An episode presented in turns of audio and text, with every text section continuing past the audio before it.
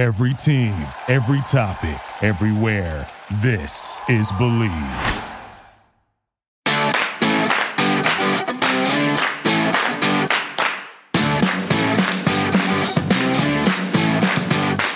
Hello, this is the Relaunchables podcast. I'm Jordan Holzer, proudly part of the Believe Podcast Network. In each episode, we'll be covering 90s, 2000s, film, TV, and pop culture. I'm not alone. Each episode, I'll be having on special guests to help me relive my childhood. After the success of the episode we did on Ned's Declassified School Survival Guide with Lindsay Shaw, just a quick plug, check that episode out. It was awesome. We are yet again covering another classic TV show this week with Legends of the Hidden Temple. I can't speak for my listeners, but I loved this show growing up.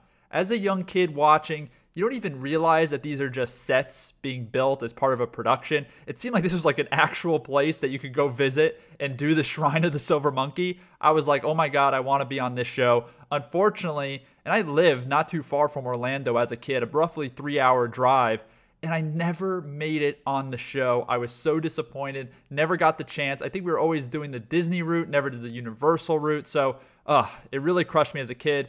I remember they used to show what the Nick Studios look like in Orlando Universal after the end of each episode with the slime machine outside. It was just sick. I really wanted to check it out for myself, but again, I never did. I saw a photo of what it looks like recently, and it just looks like some office building on the side of a highway, which definitely kind of made me sad. But anyways, back to Legends of the Hidden Temple. It ran for 3 seasons, 120 episodes total on Nickelodeon from 1993 to 1995, and was hosted by Kirk Fogg, who will be joining us shortly, and featured a large temple named Olmec, voiced by D. Bradley Baker. It was a competition between 6 teams, and these 6 teams are really legendary. You got the Red Jaguars, the Blue Barracudas, my favorite, the Green Monkeys, the Orange Iguanas, the Purple Parrots, and the Silver Snakes. The team that made it past the mode, past the steps of knowledge, past the temple game, finally got their chance to complete the elusive temple run to win some incredible prize. It was usually some long vacation. Only about like 25% of the teams ended up completing the temple run. That just shows how challenging it was. In 2016, Nickelodeon made a Legends of the Hidden Temple live-action movie, which just shows that they really did a poor job marketing this, because I had no idea this even existed. And last year, Quibi announced that they're going to bring back Legends of the Hidden Temple, and just this past March, they were casting for teams, but instead of kids, they're looking for adults. So I think they're looking for people, you know, in their 20s and 30s who watched it as a kid and now want to relive those days. But given the current state of Quibi, I think they lost like 90% of their subscribers after their trial run ended. I don't know how good this is going to look, you know, for a potential series, if Quibi's even going to be in existence in a few months. So hopefully it lands somewhere else if it doesn't go ahead at Quibi. So enough of me talking. Let's get into my interview with the host of Legends of the Hidden Temple, Kirk Fogg, and let's get in that 93 mood with the intro to Legends of the Hidden Temple.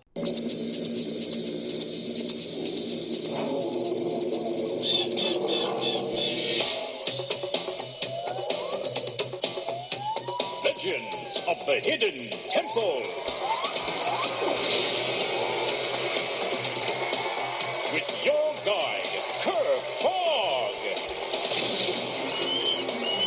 And here he is now. We're now joined by the host of Legends of the Hidden Temple, Kirk Fogg. Kirk, thank you so much for joining the Relaunchables podcast.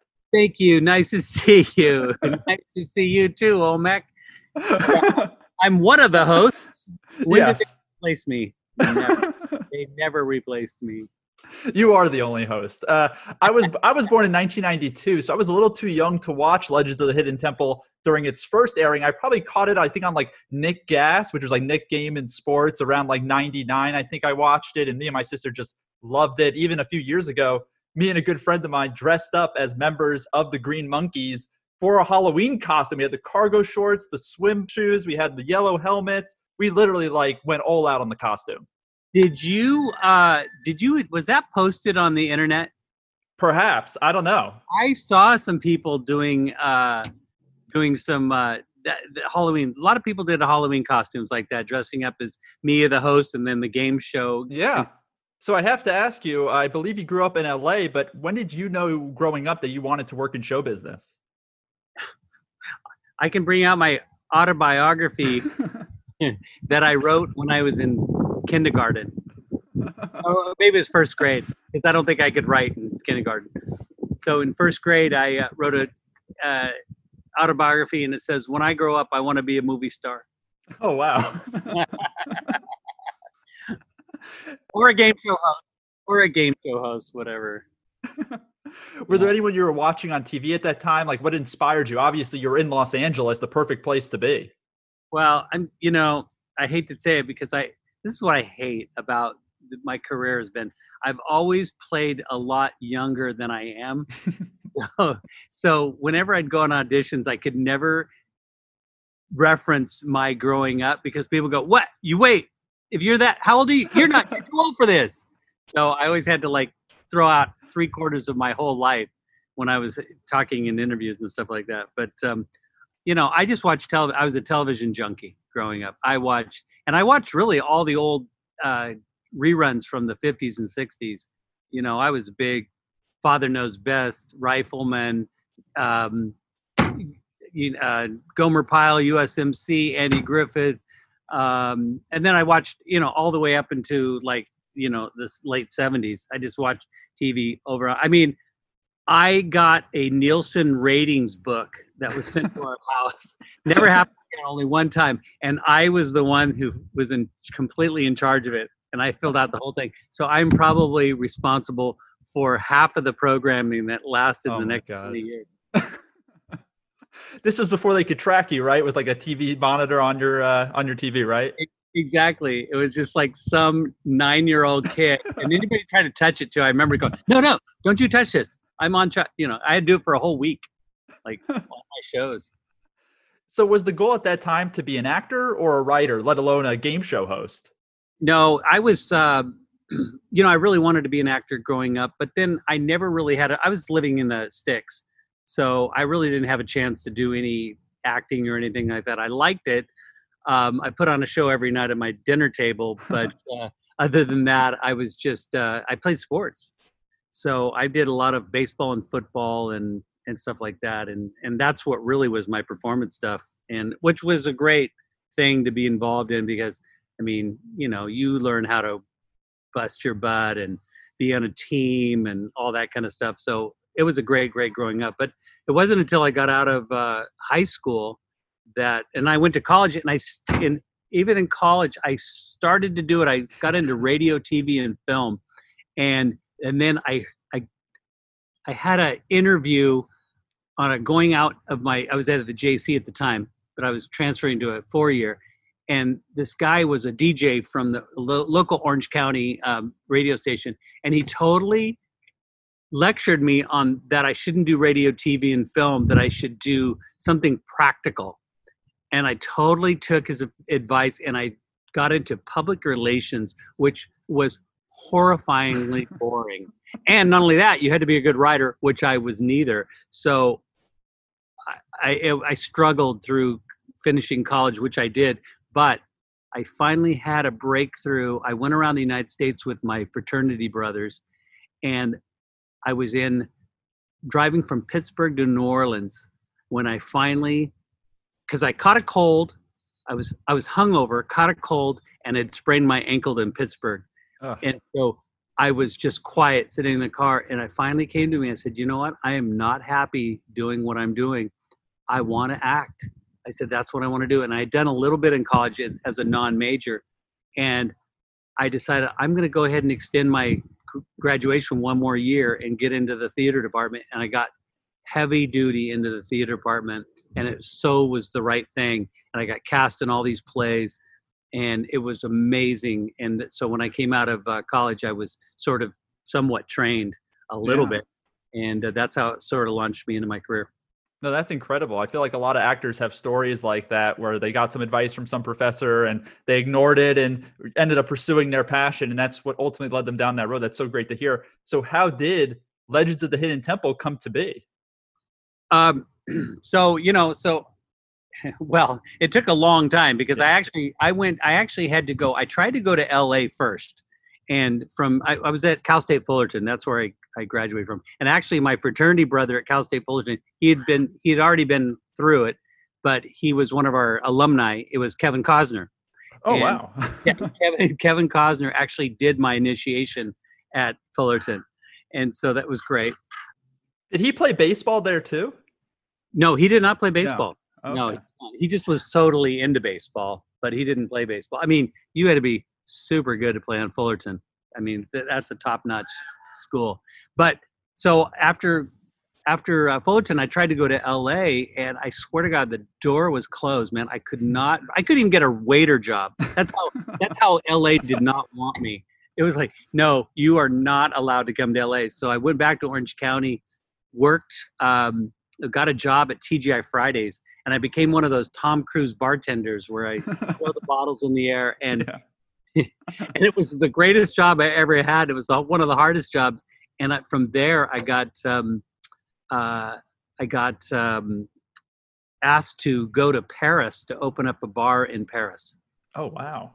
2 other buddies. And so that's what took me out of LA, went to Paris, was there for a year, bartended, had an amazing, amazing experience. And then instead of going back to LA when it was over, I said, you know what, it's time to start my career. I flew to New York. And I started my career in New York. And so I studied there and busted my butt and finally started getting some work, got commercials and things like that. And then I tried to go back to LA. So I went to LA. And the doors were open. It was all the gates were open. All the doors were open. I got to go to the temple and booked all the time. And I was in the middle of a good run. I was writing for I had written a movie and I got a writing fellowship at Amblin Entertainment for this one Spielberg. Script. Yeah, for Spielberg. I got to work on the lot for a year. So I did that. I was doing a lot of commercials. And then all of a sudden, out of nowhere, I get a phone call to audition for Legends of the Hidden Temple. I had no idea what it was. It was auditioning on the Universal lot. I went over there. It was right there where I was anyway. And they had me do the play-by-play part of the temple. That's all I knew about the game show. Didn't know anything, how it worked, nothing. They just said, here's what a temple run's going to be. And I'm like, okay, well, sounds like me and my brother playing around with as announcers for a football game. Yeah. You know, he's at the 30, he's going to the 35, the 40, he's going to make it all the way. If he can go through this, he's going to do 1 tackle, touchdown. And so I was like, doing your best John Madden impression, right? I totally did it. And they go, oh, okay. And I said, well, they're kind of excited. And then next day they booked me. Oh my God, that is incredible. Yeah. And then like 3 weeks later, I'm flown to Orlando. And then the horror began. What was that transition like, moving to Orlando on something you really had no familiarity with? It was the horror began. It was really it was a nightmare because this was a really difficult show. It was so multifaceted. They had never done a pilot for it, so they were really trying to figure out how to put it on its feet. And so I was just a piece of the puzzle, and they really didn't spend much time with me, and I didn't know how to host a show, albeit a 3-camera live audience, huge logistics. Yeah, first of all, they had never done the show. So they had never done a pilot for the show. So they were trying to figure out the whole logistics and all that. They had to write the show, and the show was really well written, but it was like they had to figure out all the legends. They had to figure out how the temple was going to run. They had to figure out how the moat was going to work. They had to figure out how the question and answer was going to happen. And then they had me, and they just like kept saying, oh, well, we got you, thanks. And I'm like, yeah, but I've never hosted a show, so like, how do you do that, you know? And they just kept ignoring that until they put it up on its feet. And I had to come in there with the 3 cameras, a live audience, huge, cast and crew.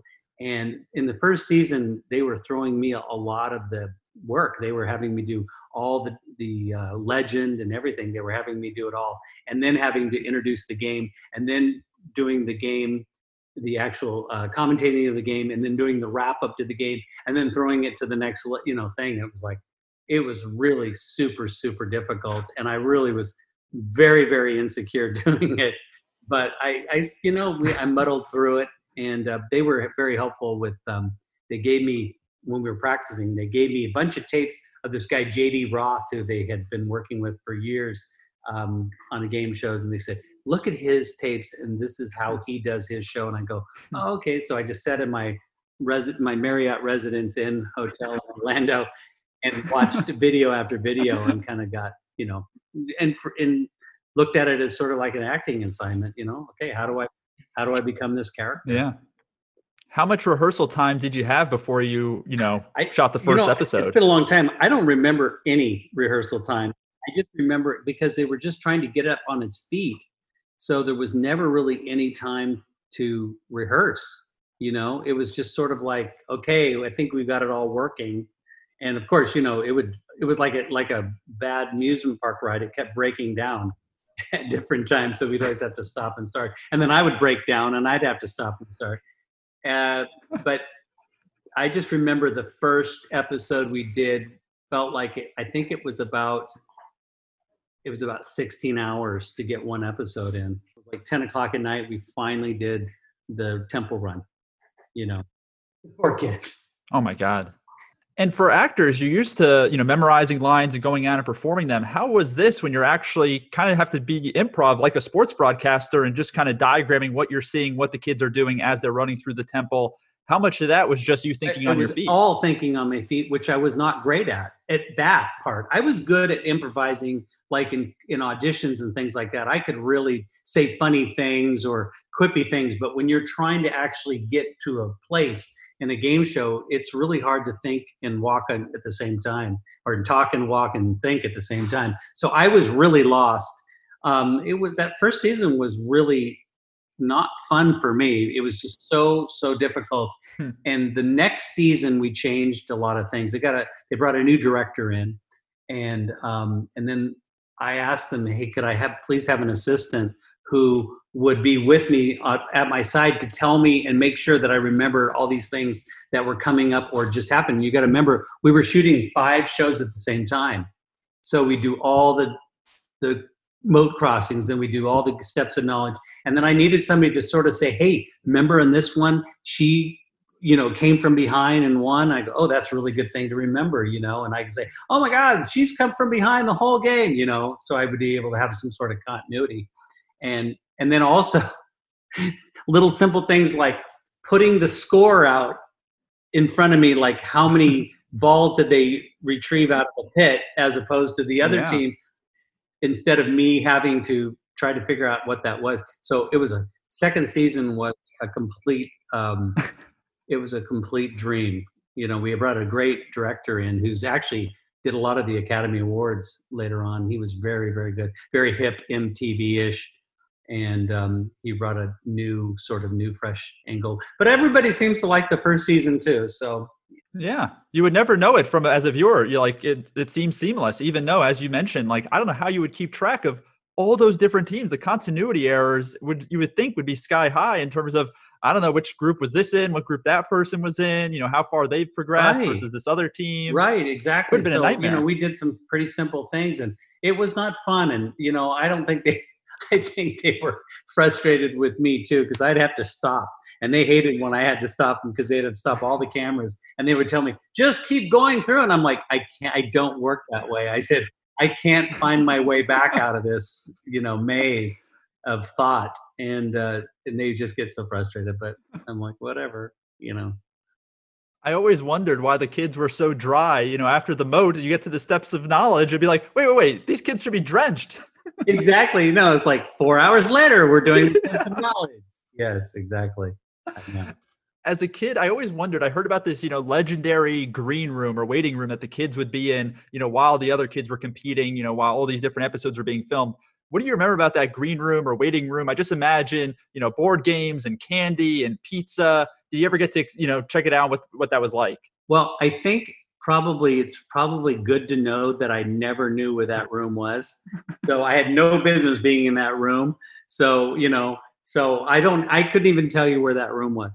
I never went. They just came through the doors and they just bring them out onto the stage. And that's when I saw them. Sometimes they'd have some pizza stains on them. So I knew they'd been eating, but that'd be about it. Yeah. And then I get to know them. I'd have to get to know them really quick. And in the first season, I don't know if we did it. I can't remember if we did it the second or third, but I did a lot of interviewing.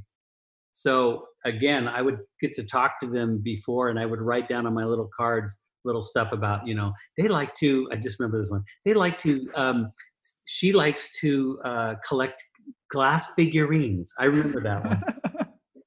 It's amazing what you can remember 20 years later, you know? Exactly. What sticks with you? Exactly.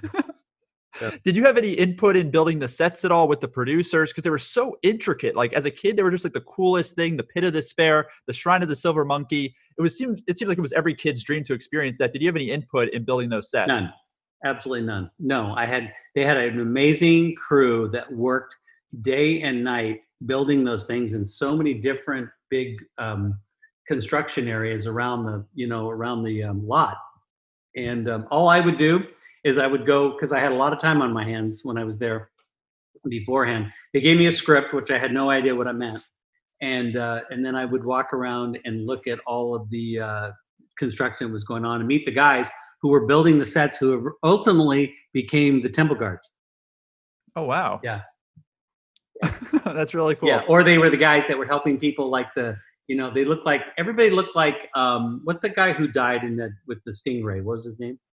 Oh, Steve Irwin. Yeah, everybody looked like Steve Irwin in those costumes, you know, they would help the kids and stuff like that. And they would eventually put on, the lucky few got to put on the temple guard uniform. Even some of the producers had to. It was always my favorite part of the show when the kids would cry when they ran into the temple guards. Was it tough to hold back your laughter during some of those moments, or did you actually just feel for the kids? Well, again, I was having to call the play-by-play, so it was pretty much just a play-by-play thing. It's like, oh, that really upset her. I don't know. It's like, oh, there she goes. I hope she's going to be okay. You know, something like that.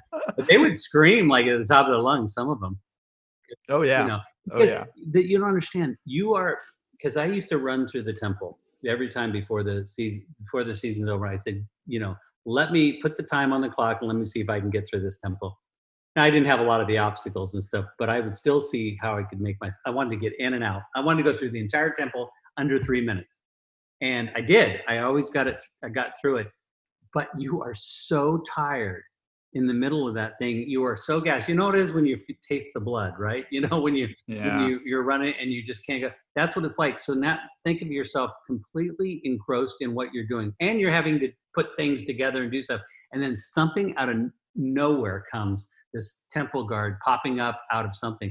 That'll freak you out. That totally. Yeah, it always looks so easy as a kid watching on TV, but until you're there with the cameras on, you know, you've never experienced it yourself, and you really can't put, you know, how long it would take you to do something. And I think we have some stats that only 26% of the teams on the show were able to actually complete the temple run. And we have a question. It's actually a fan question from Gracie in Denver, Colorado, and she asked, why did the kids always struggle with the Shrine of the Silver Monkey? It seemed like the easiest thing to put together, only 3 pieces. Yeah, 3 silver pieces, right?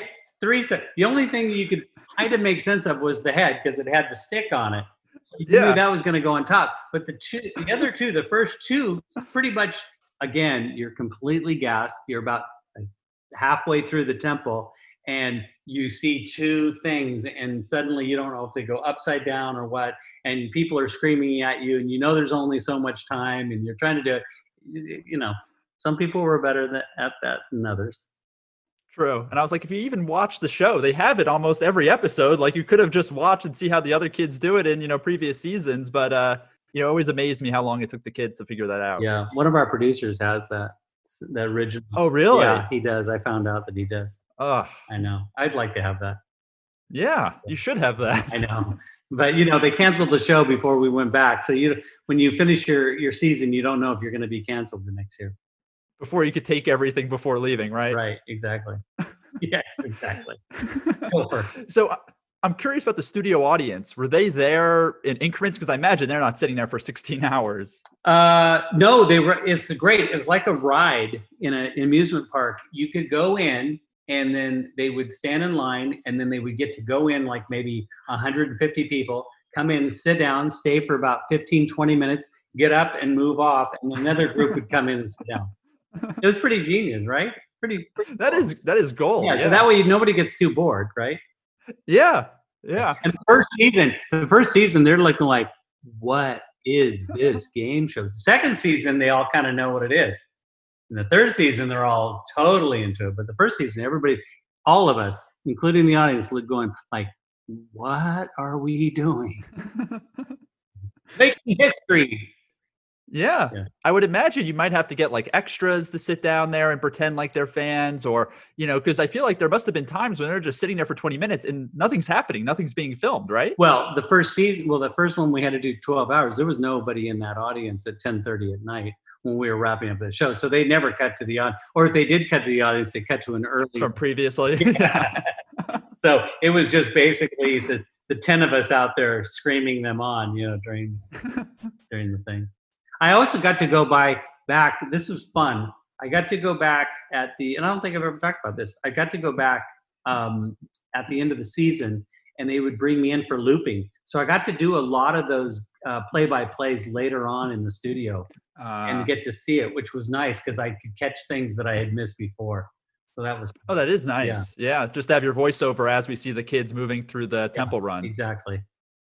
Yeah. So I have some advanced analytics. I'm sure you're, you know, a big baseball fan. You could appreciate this. So apparently the Orange Iguanas made it to the temple run the most, 25 times, while the Purple Parrots only made it 11 times. So one has to wonder, were, you know, any type of, you know, maybe shirts going to the ringers, maybe the bigger kids getting certain shirts than other kids. How is it being distributed? How can we see this anomaly here? I don't know. I've heard this before. I don't know. The Purple Parrots were pretty boys and girls. They were the pretty girls. You know, they were the I don't know. They were the elite, I guess. I don't know, but they didn't go. The Orange Iguanas were, I guess, are a little bit more squirrely.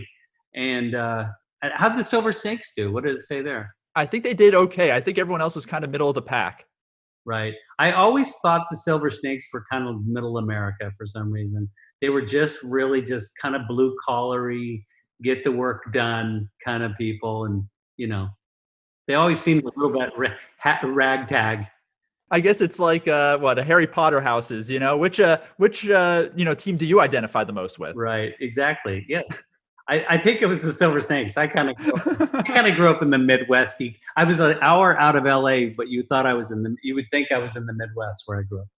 So I love the prizes that the kids won on the show. That was something for me, a ton of product placement on the show, obviously. Mm-hmm. I think I even bought a pair of moon shoes because you mentioned it as one of the prizes. It was like some contraption that straps into your feet. It's basically like two buckets, very dangerous. I wouldn't recommend. I don't know if moon shoes are still around. Did you have those? Oh, I definitely had the moon shoes. They didn't work? It didn't work? They really didn't work that well, no. You could twist an ankle in those things? I probably definitely twisted an ankle in them. Well, I just know we sold a lot of gave away a lot of British Knights, those shoes, right? Yeah, oh yeah. British Knights, and we a lot of Skittles.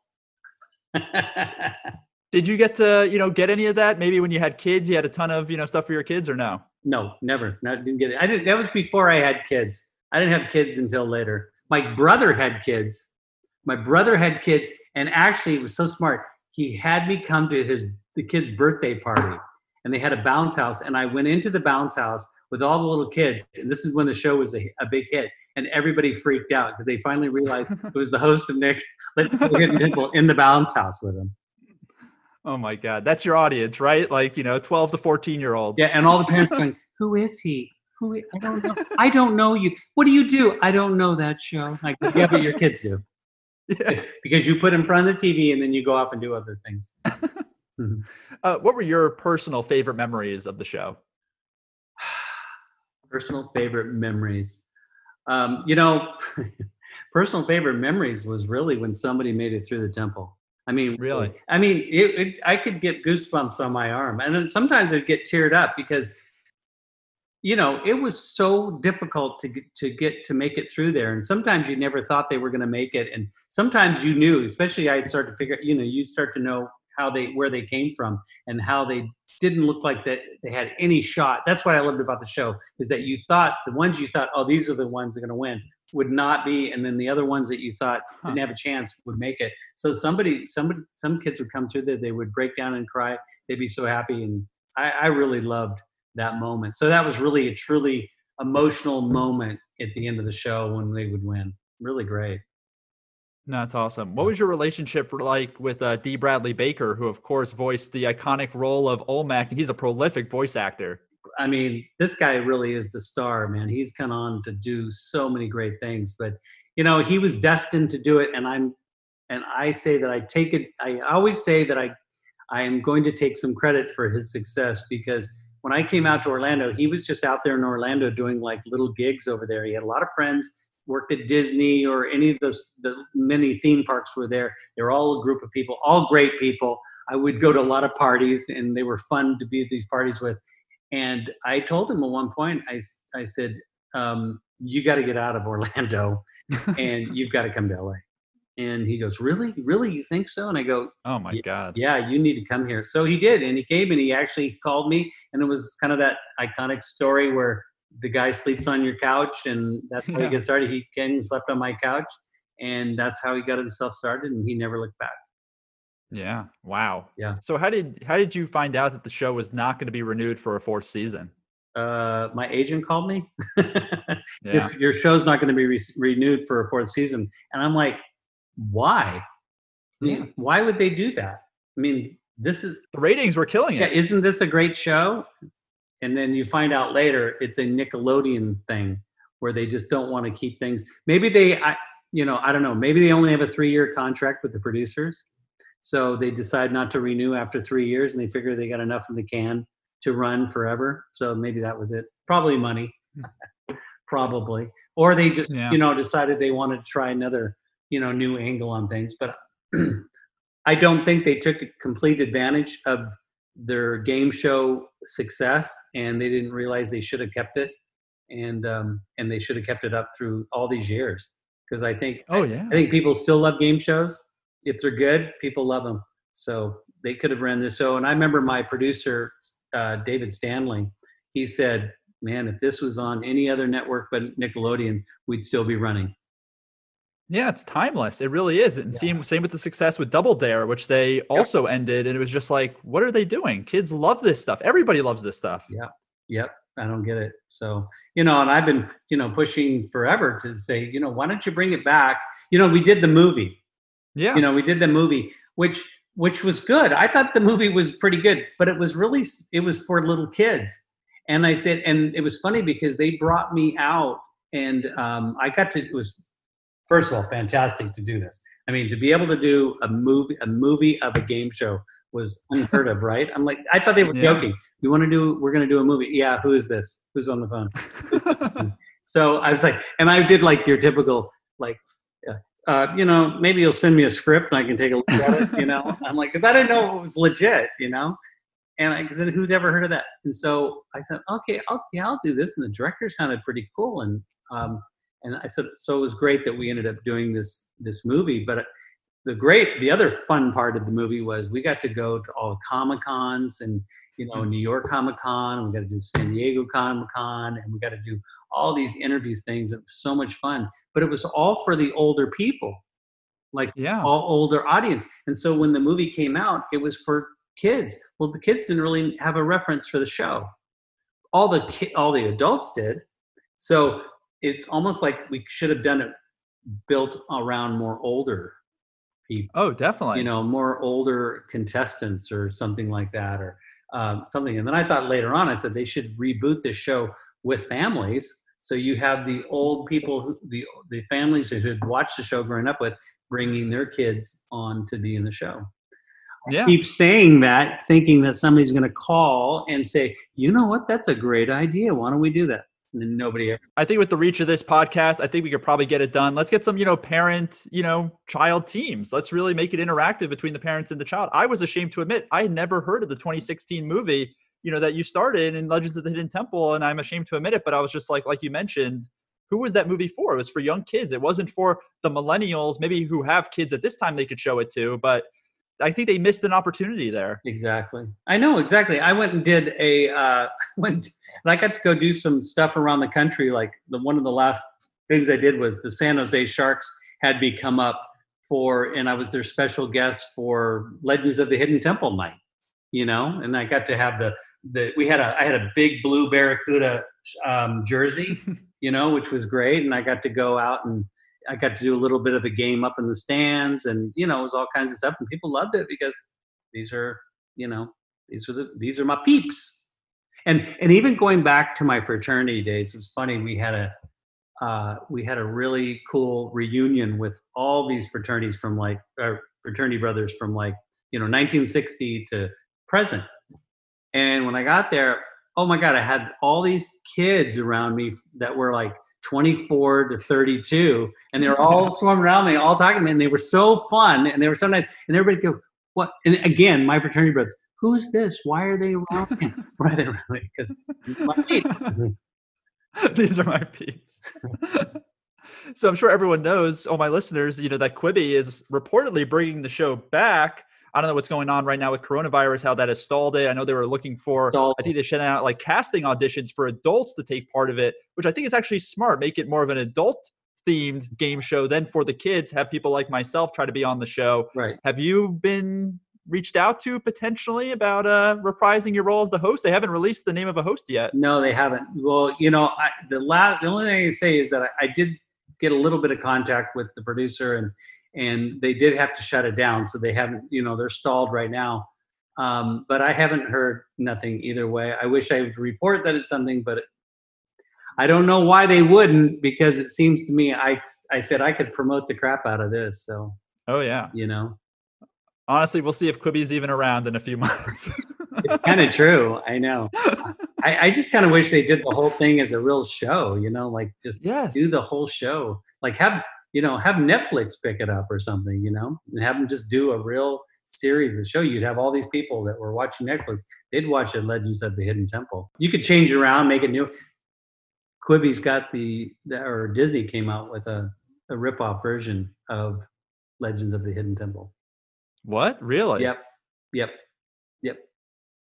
It's all Star Wars, all about that, but it's the same set, almost the same wording that we. Oh my God. Yeah.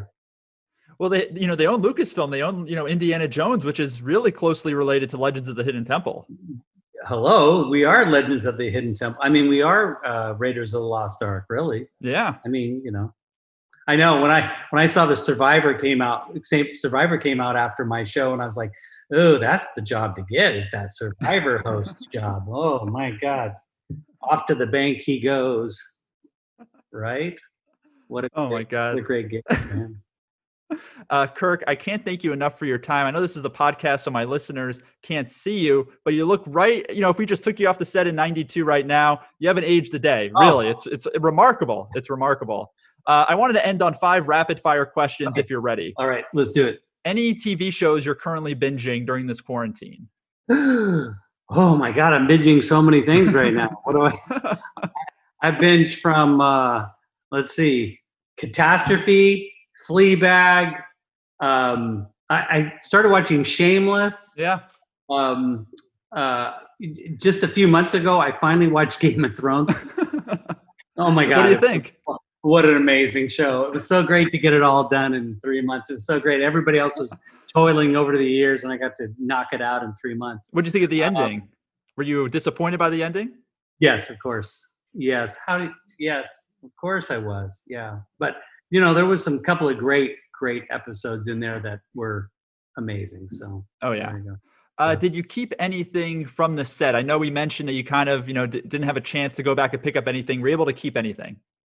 No, I did not. Oh no, it was actually a parting gift. I got a cup, a Legends of the Hidden Temple cup. And then what, do I have anything else? No, I do have some paintings that a guy from England painted of all the characters, the Orange Iguanas, Purple Parrots, all that. These little 12x12 things. I think I'm going to have them reprinted. They look really, really cool. And maybe I'll sell those or something, you know. Yeah. Maybe really cool. So no, nothing that I have an old shirt, you know, like that kind of stuff. I have my shirt from my movie. So, you know, as much as I can get, I like to collect things, but I couldn't collect too much. You didn't get to keep your wardrobe and the cargo shorts, right? No, because I thought I was going to get back in them, but yeah, whatever. Do you have a favorite restaurant in Los Angeles? Oh, what do I like to eat? Assuming all restaurants reopen after all this, right? No, I know. What is my favorite restaurant I like to drive by now? Let's see. I don't know. We're so, you know, I've got kids 17 and 15. So we're always, we don't really go to big fancy restaurants. You know, we like steak dinners. We'll go to Ruth Chris. We love that. But we'll go to Maria's Italian Kitchen in Studio City. We love that. We like Burger Lounge a lot. And In-N-Out Burger. Yep, and yep. You know, so this is 15 and 17. You got to remember that. So. I know I'm going to think of it when I get out, but there's a Mexican restaurant I like. What do I like? We like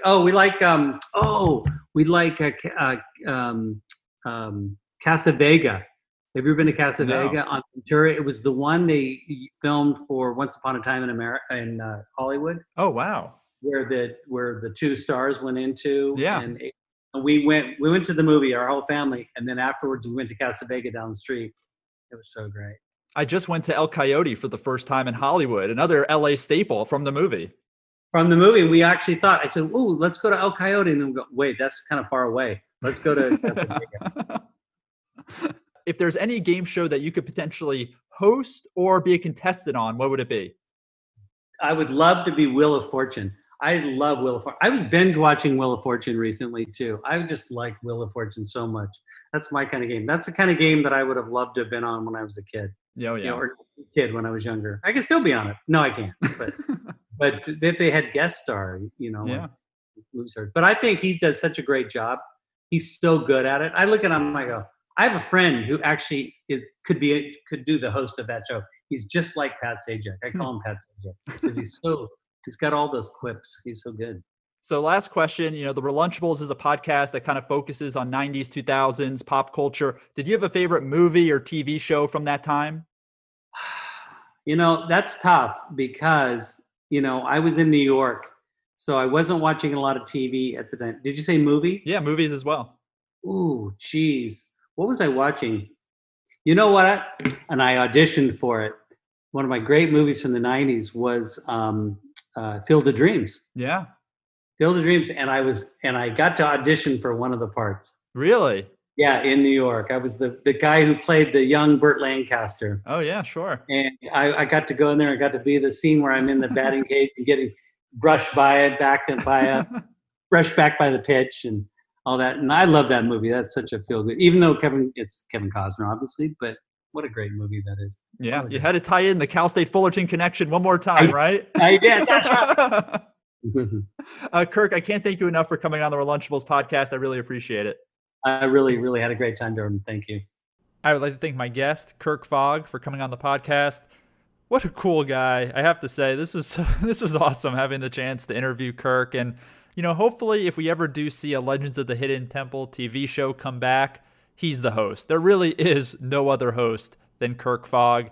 You can subscribe to the Relaunchables podcast on Apple Podcasts, Spotify, or wherever you get your podcasts. And please leave us a rating or review, 5 stars only.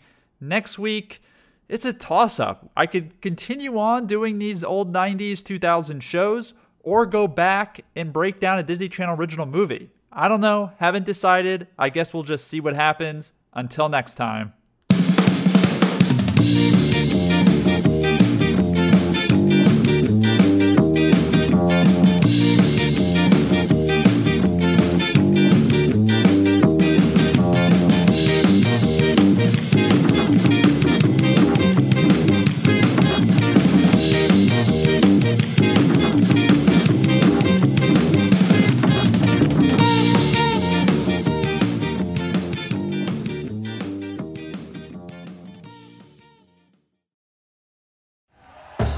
Thank you for listening to Believe. You can show support to your host by subscribing to the show and giving us a 5-star rating on your preferred platform. Check us out at Believe.com and search for BLEAV on YouTube.